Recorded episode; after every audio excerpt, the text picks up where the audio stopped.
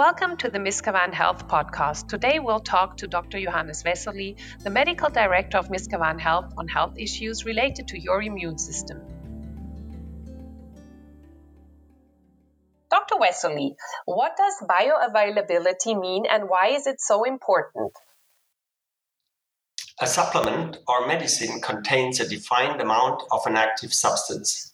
This tablet, for example, vitamin, trace element, active ingredient, etc., must pass the mouth, the gullet, down to the gut, and then through the intestinal mucosa into the bloodstream and to the cell. Rarely does the full dose reach the site of action, the human body cell. On its way to the cell, the substance binds to proteins in the blood. Only the amount of substance that enters the bloodstream and isn't bound to proteins will finally have an effect in the cell. This amount of pure substance that reaches the cell to react with certain receptors and to unfold its effect is called bioavailability. In addition, the bioavailability varies slightly from person to person. It depends greatly on the person's genetics, so called gene polymorphisms. They influence the metabolism and availability of the substance.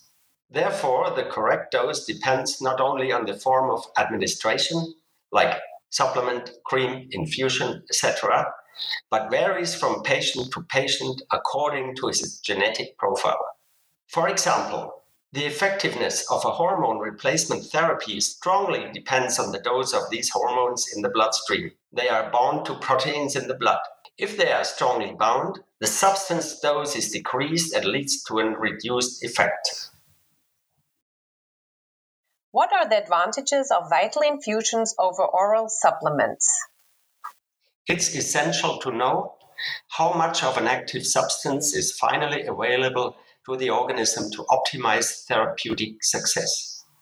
Studies have shown that only a fraction of the active substance makes it to the cell. And there are great differences from person to person and from substance to substance. Compared to oral administration, an infusion bypasses the initial hurdles like mouth, gullet, gut, intestinal mucosa, and 100% of the substance reaches the bloodstream. This means that infusions are the first choice for people with acute medical problems or chronic disease. At the same time, active substances are often administered orally to ensure continuity of care between infusions. Many patients rarely have the time for regular infusions. Oral supplementation makes sense above all for preventive measures that means when the patient wants to ensure that his body is optimally supplied with vitamins, minerals, and trace elements. If these patients then experience acute symptoms, these vitamins, minerals, and trace elements are administered as an infusion. For example, a patient has flu symptoms, the infusions provide him with a high dose of vitamin C, zinc, selenium, vitamin B6, vitamin B12, etc in order to optimally support the short term increased need of the organism and the immune system in fighting the flu. These required quantities of active substances, especially vitamin C, would overstrain the digestive tract and cause diarrhea. One more reason to administer it as an infusion. What effect does an infusion have on your health? The bioavailability of infusions is very high. More precisely, 100% of the active substances reach the bloodstream and a small percentage binds to proteins, slightly reducing the dosage until the substance reaches the cell, the actual destination and place of action, and can finally do their job. The uncertainty about how many active ingredients the intestinal mucosa allows to pass through is therefore eliminated and makes a therapy more efficient. There are situations in which an infusion is more promising. This depends on the patient and his medical condition, but it also depends on the active substance itself. Some active ingredients are simply less well absorbed through the intestinal mucosa under different conditions.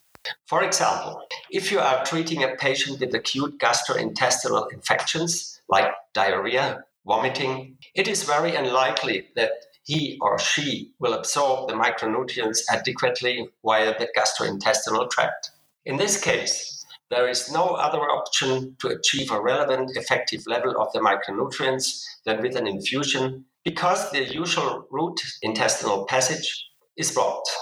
Or a classic example from the professional world is the stressed executive with an unhealthy, unbalanced diet, lack of exercise, and in addition, a lot of traveling and many hours of flying.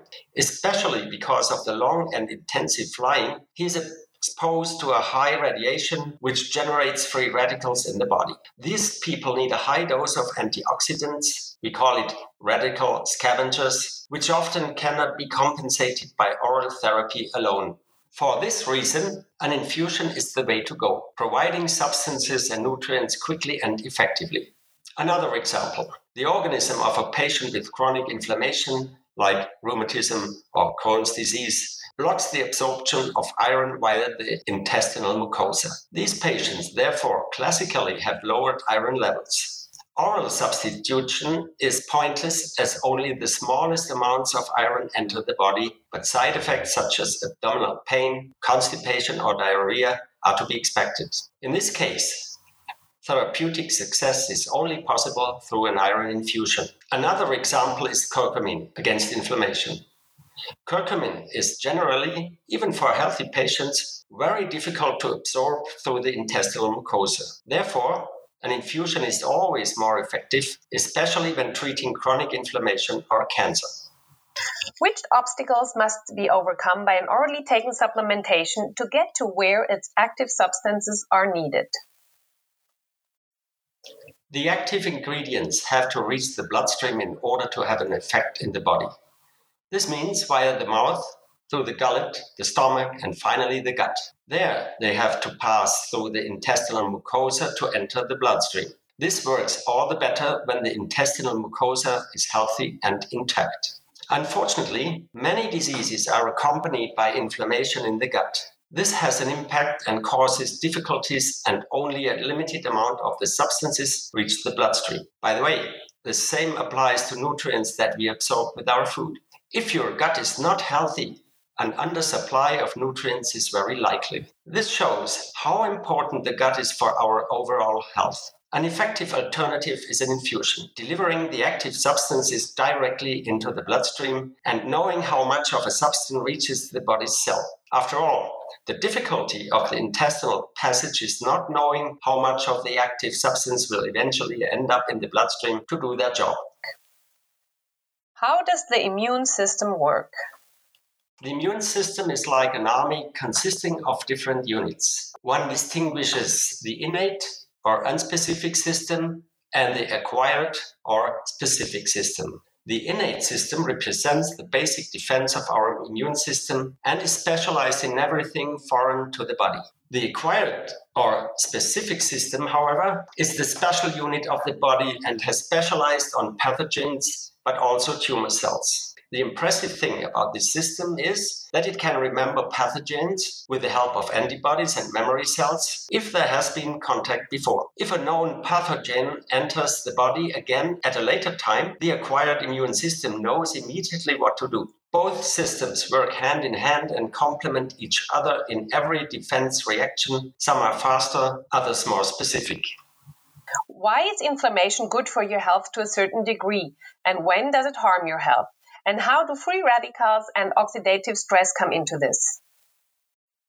First and foremost, inflammation is a clever survival strategy for the body because inflammation fights off intruders in the organism and makes them harmless. So, as long as the inflammation is temporary, it is a good thing and very effective. Wound healing is impossible without inflammation, for example. Once the inflammation has been successful, a part of the immune system stops this inflammatory process. If there is no stop for various reasons, then it becomes chronic inflammation, which is harmful, for example, in autoimmune diseases, and has far reaching consequences for your health.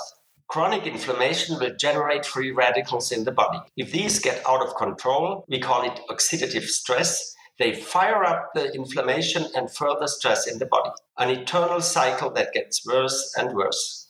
However, chronic inflammation can also proceed without symptoms. This is known as silent inflammation. The classic example is arteriosclerosis, which often occurs without symptoms for a long time. The patient has no idea about his condition, leading to a heart attack years later.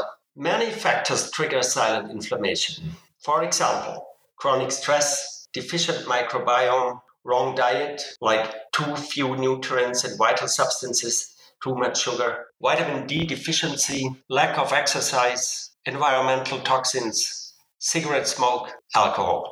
Most of these factors can be influenced by every one of us. Chronic latent inflammation is usually the starting point for many chronic diseases, including cancer. The main focus in medicine, or even more sensible in prevention, should be chronic inflammation. Thank you for the interview, Dr. Wessolly, and thank you, dear listeners, for your attention. Join us next time here at the Miskawaan podcast and stay healthy.